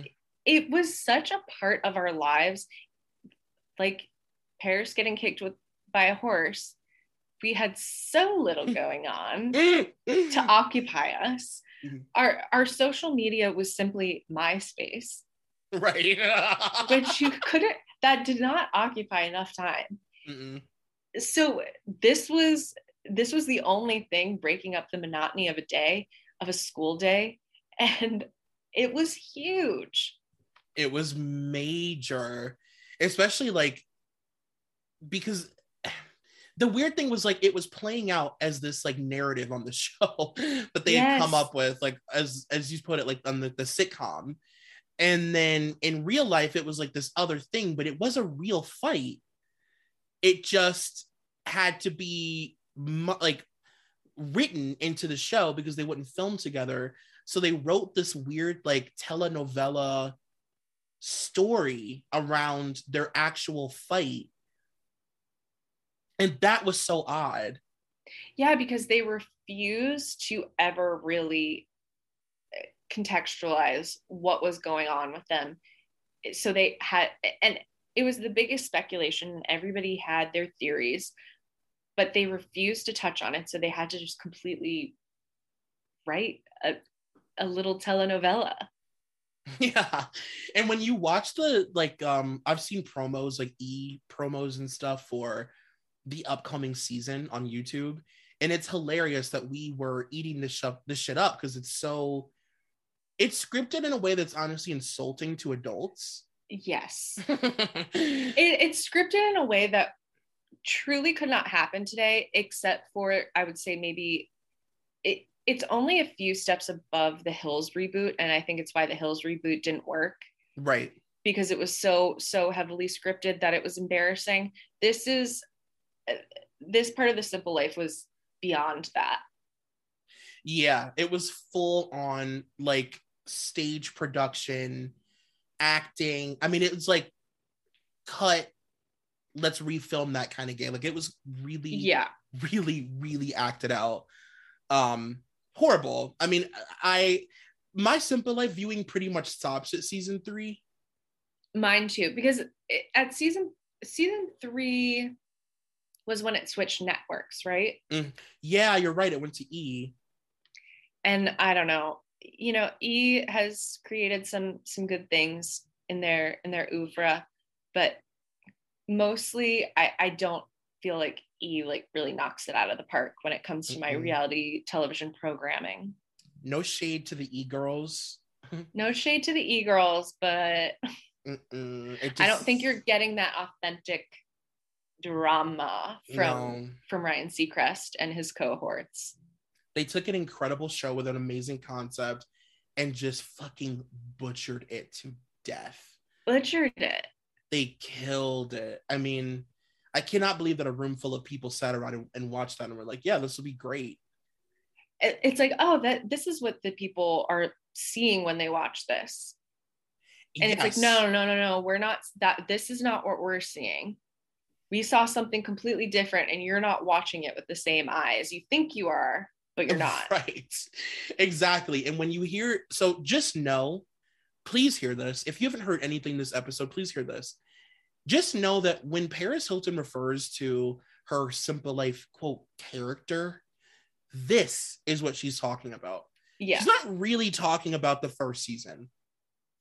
No she is talking about whatever she created and I don't know, was it who got their hands on her what happened that pushed her to transition into this completely made up character? I don't know. I mean, it's really it's sad watching her personality over time just drip and drip and drip and drip until there's nothing left. Like by the time the fourth season comes, she really is just like a posing robot. There's yeah. nothing going on. She's nothing interesting to say at all. It's just like, why are you, how are you even being asked to be on TV?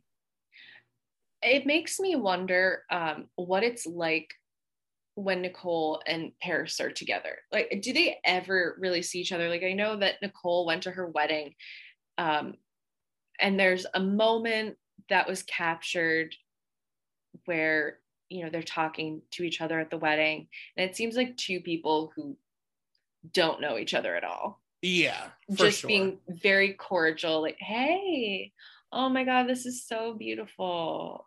Okay, bye. Yes it gives very much like that thing of when you see like a high school friend that you were extremely close to but not anymore mm-hmm. and there is a shorthand of course there's a there's a, a certain level of comfort there but like it's an uncomfortable comfort. It's like we used to be so comfortable that i could completely just be myself with you. And i can't but i kind of can you know a little bit. Yeah. And i also feel that nicole is someone and and I think this is one of the reasons why she's slightly forgotten in the annals of history is she really evolved past the early 2000s mm-hmm. and not just the time period but maturity wise she i feel like she is so normal yep whereas all of these other people that are kind of getting their resurgence are still so firmly stuck in the early 2000s. Yeah, in a really dark way. In a really dark way and I I hope that we're about to get a Lindsay Lohan that has evolved. Mm. And maybe we'll we'll see her as someone who's matured and you know stepped away to Dubai and now is coming back to do her Hallmark movies and we get to see a different version yeah of her but as of right now she is still so firmly stuck in people's consciousness as early 2000s same with uh, paris that I, I can see why kids don't look at nicole and think early 2000s like she just is kind of doing her own thing Right. And she's learned how to navigate fame in a different way. Like, I don't think Lindsay and Paris know how to be famous. And like, Paris is obviously being instructed and told things that she should and shouldn't do next. And, you know, I don't think that she's making career decisions based on like her spirit. Um, no. But Lindsay is a good example of like somebody who was just really good at a different kind of news cycle, you know, like, Lindsay's not good at like Instagram and stuff. Like she's not. She's no. she was really really masterful at a slow tabloid news cycle where you say things to the press and then they sort of linger for a week and you you know the way that you're famous is through being photographed and being outside like she's not good at like instagram live you know what i mean yeah yeah she's still it, it's very much like um as if um, during the early 2000s, once she, or like early, the early 2010s, when she kind of, when the door slammed in her face, mm-hmm. it feels like she was cryogenically frozen. And then in 2022, she Austin powered herself and she thawed, and now she has to learn all of this stuff. And she was not growing and a part of this and learning about this stuff as it was happening. Yep. So now it's same with Britney, I would say. Yes. I was literally just thinking that.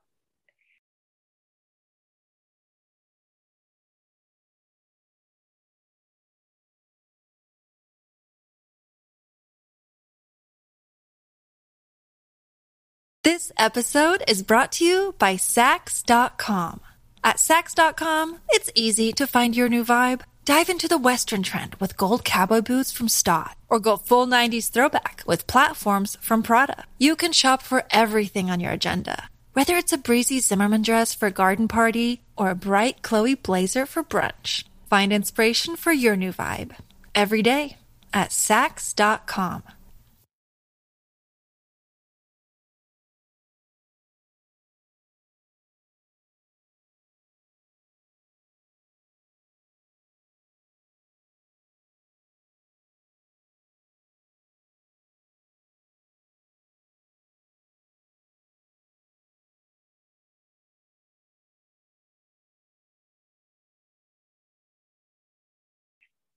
but Paris has been someone who's been able to grow with it. The only problem is is that she does not show her authentic self in these things. Speaking of, let's talk about the fact, let's finish this up by talking about the fact that, okay, so everybody credits Paris as, you know, creating this brand and she's created this image and she's a lifestyle brand and it's in malls in Asia and she has stores that sell her cheap, you know, made in China bullshit that you can also find at TJ Maxx on the floor. Um but you know, she gets all this credit for creating this like iconic brand. And Nicole gets no credit at all for seeing the bigger picture years before Paris, where she was like, I need to start. The fact that Nicole partnered with Rachel Zoe to create a new image for herself and to create new like imagery and, and and really shove it in people's minds and to create iconic you know you think of certain things you think of big giant sunglasses swoop bang like her like the balenciaga bags like that classic nicole richie early 2000s style like she branded herself not as like a tack ball the way Paris did, where she just put her name on enough shit that now she has a bunch of alleged products all over the place. Nicole positioned herself at like a, an Olsen twin fashion level moment. Like House of Harlow was like serious. Yeah. You know, I think I don't want to say that it's just that she's smarter than Paris because I do, you know, I don't want to say anyone's not intelligent. And I think that Paris has created something for herself. And I think she did that all on her own for yes. the most part. Yeah. But there is a more worldly intelligence to Nicole. Mm-hmm. And I don't know if maybe that comes from growing up with a truly famous person. Mm. Oh yeah. Uh, like because the other thing is too is with Paris, like there's such a tacky quality to Paris, right? And such a new money vibe to Paris. Yes. Um, where and I think Kathy really tries to purport herself as this old money broad, but she's not. She did not grow up with money. Um, her and her sisters had to fight tooth and nail to you know marry these men to get into this next stage of their lives mm-hmm. and the the money is also kind of when she was growing up questionable you know there wasn't some huge hilton fortune that that the way they talked about it like oh like paris will be so so rich. Like all of paris's money is her own money because there is no inheritance. Right. Um but with nicole nicole was real money um and like respected money from an artist. And also her mom i think was kind of like a very elegant woman. Um yeah. elegant and like creative mm-hmm. in her own right.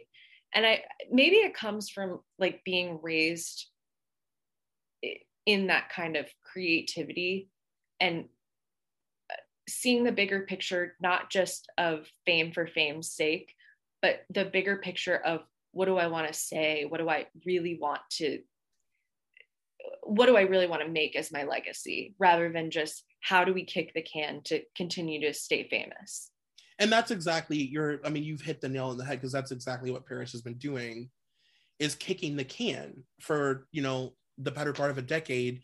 And she's lucky like just recently that it just so happens to have stuck. Yeah. And and it i think really that has it's kind of luck for her at this point. Totally. That she's totally fallen into it. It's completely fallen into it. And it she was just in her own way she was kind of cryogenically frozen where she was able to be thawed out in her juicy tracksuit and it's like oh no we care about this again. You're good to go. Yep. Yeah. Yeah. But if if we never return back to this point she she would be irrelevant still. It's true. And i also think that there's something really interesting. I mean we could do an entire entirely separate podcast on the fact that nicole of course nicole was rebranded and she was smart enough to reach out to people that she thought would help you know push her into this next phase of her life. But the interesting thing about nicole versus other people who were styled or continue to be styled or whatever is that there is something about nicole's rebrand that felt authentic even though it wasn't necessarily her at the forefront of it. Like it felt like rachel zoe had tapped into something in nicole and like that's interesting because it's still nicole's eye like it was just this beautiful partnership where she almost discovered that she liked this sort of 60s vintage 60s and 70s vintage styling through Nicole Richie or through Rachel Zoe. You know what I think it is actually?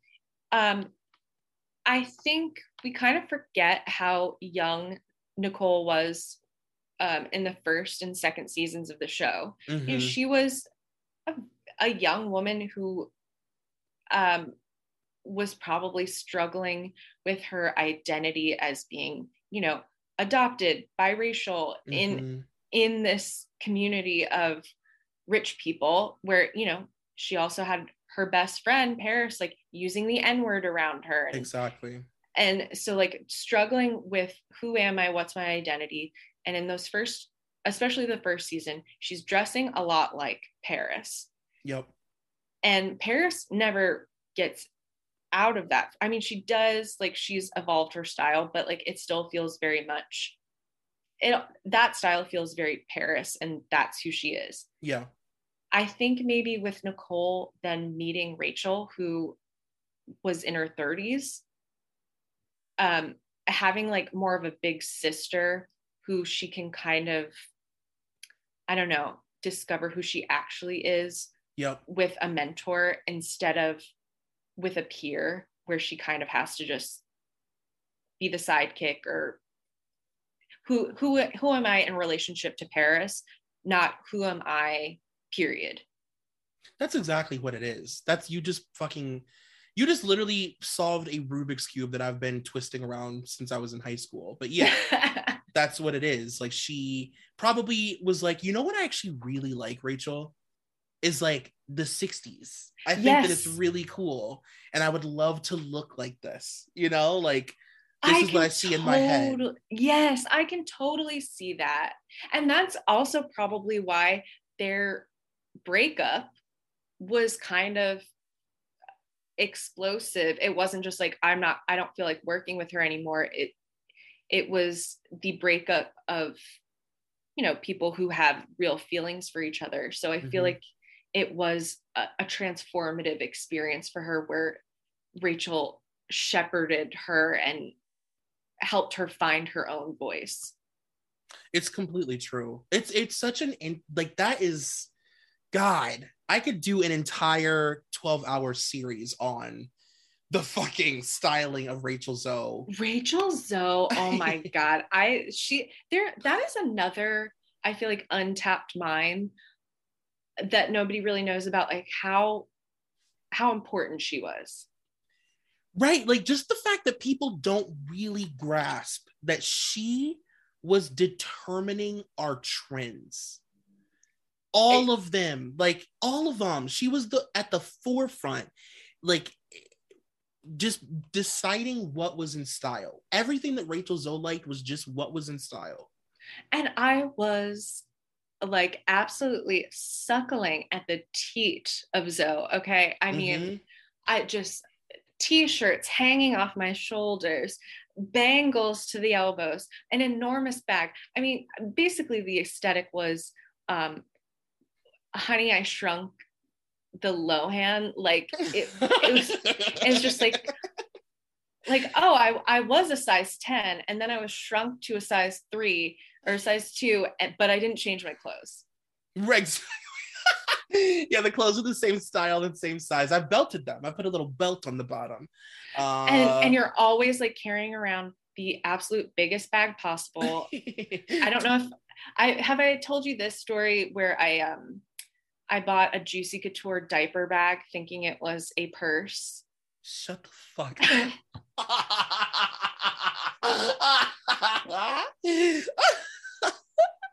oh my god, were there little compartments in it for like diaper Yes. rash? yes so i i was at a juicy couture outlet and i saw this bag and i was like oh my god the price is so great i'm getting it it's so cute and to me it seemed like yeah it's just like a great enormous bag like we all have. And then i got it home and it was like it had like onesies in it and like little compartments. And i was like oh. Oh my god, I am it like sings a lullaby when you open it. it like has like a little like binky uh, pacifier holder. And i was like my mom was like you're an idiot You're like, it still holds stuff. Thanks. Thanks. I just won't show anyone the compartments for the bottles. I'll put my four Loko in there. How about that? that is so funny. No, yeah, the giant bags, 12 coffees, your blackberry. And you know what? It's the it's what I actually I don't know if you would agree with this or not, but I actually think that this is like that 2000 I would say like what 2005 to like 2008. Mm, It's like that la- that lost boho p- yes. time period where like it's a forgotten time of the decade because when young people think about the early 2000s they they instinctively go straight to Y2K. Yeah, and I think you're completely right because when I look back on it, that I, I would even grant you up to 2009, 2010, Totally. um, where I feel like it was the Rachel Zoe effect was reacting um, and pushing back on the colorful kind of season one, season two, simple life, the the juicy couture, the um, track suits. It was we're gonna go boho, we're gonna have gladiator sandals. Yep. Um, the the colors were darker. It was more about like blacks and steels and grays, uh, dark greens. It's so true. And it I feel like it was also fighting against the MySpace of it all. Yes. So it's like you had this and like where this is going to get so meta. You guys hopefully buckle down, but I'm about to say I'm about to say something that might take you a little over the edge. You had the boho thing fighting against the MySpace thing. And in my opinion, where it met in the middle was like Urban Outfitters. yes. You go what I'm saying?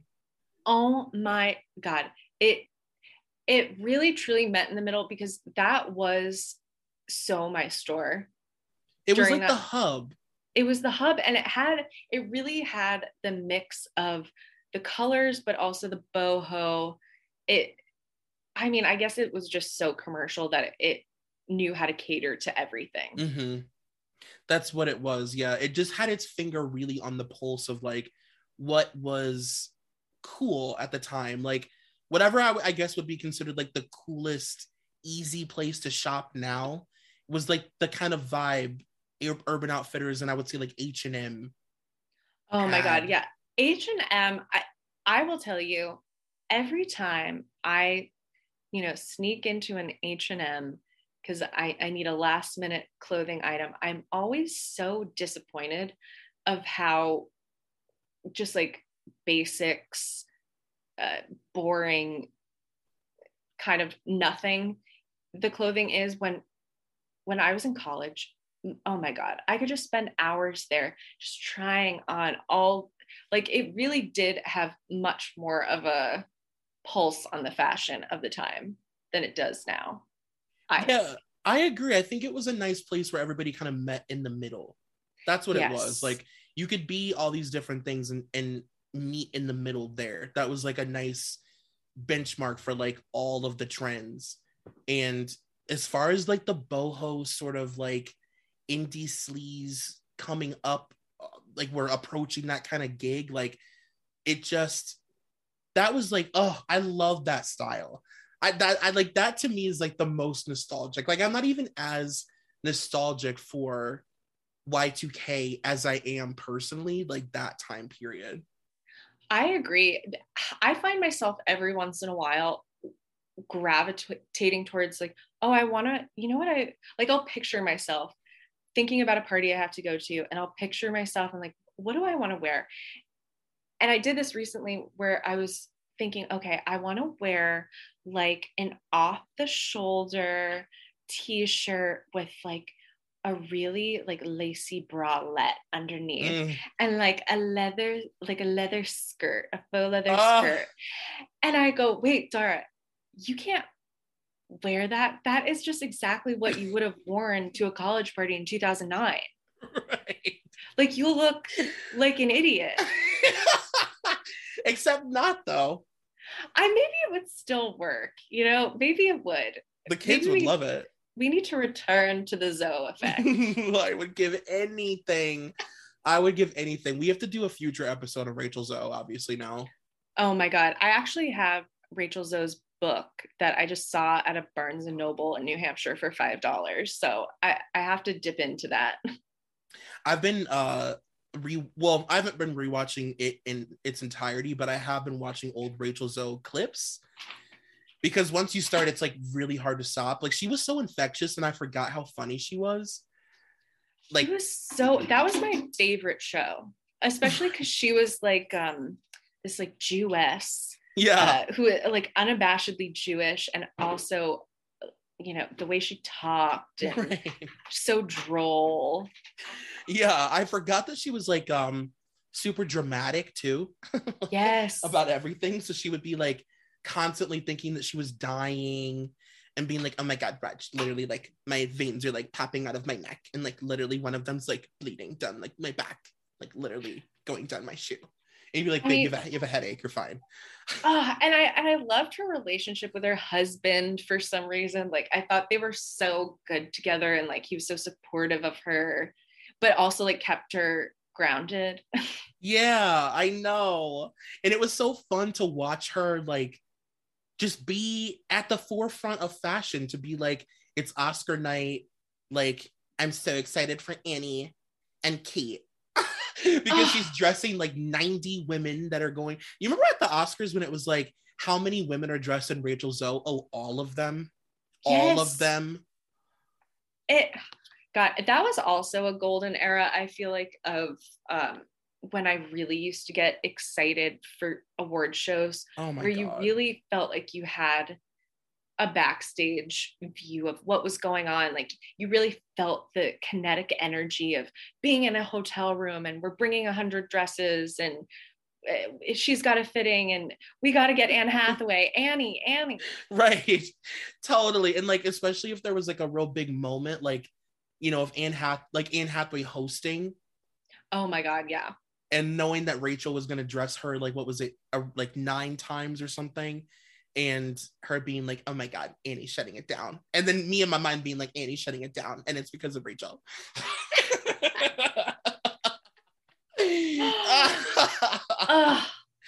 Oh my god Dara this was everything I hoped it would be. Like honestly I feel so I think I lost 8 pounds. I'm not kidding. Me too. I feel I you know this is the very bearable lightness of being you know it's uh it feels so good. Oh my goodness. Well tell people where they can find you and your podcast. I can't fathom anybody listening doesn't know but come on. I know. I mean dara it's me. Hi. Um, you can follow my podcast. Um, Lay, do you remember this? Um, you can follow me on instagram. Um, follow me on TikTok. You can follow my personal account uh, at Dara Lane.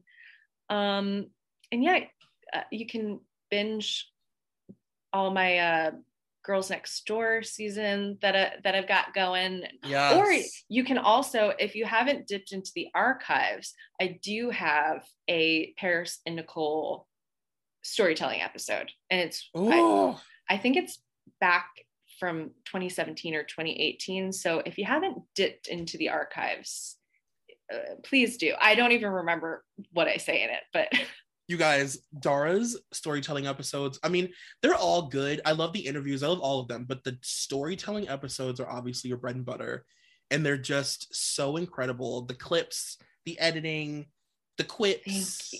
and they're thank you. beyond. So yeah, please go listen. Thank you. Yeah, I think I really get into um, the Nicole memoir, which also, you know, I'm gonna plug that memoir. Go, Yeah. go on Amazon and get Nicole's memoir. The truth about diamonds. It is so. The cover is beautiful. It'll look gorgeous on your coffee table, and Oh, it's a yes. good book. It is definitely a coffee table piece. It's a stunner. Yeah, isn't there like a whole? There's like several sections in the book of photos, right? Or am I making that up? yes, yes. There's some very beautiful glossy photos, and they're not. I think there's a couple of them are candids, but they're mostly like these incredibly posed. Yeah. Um, like her as a ballerina. Um, Oh yes, Dora! Oh my God, yes! and she when she wrote this memoir she's in peak side bangs um Oh era so you can enjoy that as well Yes, like um, side bangs, giant sunglasses, like, and then maybe like a, a, a like a polka dot scarf or something wrapped around her bang. yes oh my god the the the scarf or like framing the bangs that, Yes. that was always a look i aspired to Oh my god. Well, I'm obsessed with you. Obviously, I adore every single part of you. I love you Ah. so much. i love you Ah. you guys, I hope that you enjoyed this episode. Until next week, bye. bye Thank you for listening to Dunzo. This podcast is a part of the Solid Listen Network. Please take a moment to rate, review, and subscribe if you haven't already. Also be sure to check out our Patreon at patreon.com slash solidlisten for exclusive content. You can follow me on Twitter at Troy McEady, and you can follow the podcast on all forms of social media at Dunzo Pod. That's D-U-N-Z-O. Thank you to executive producer Molly McAleer and coordinating producer Nicole Matthew.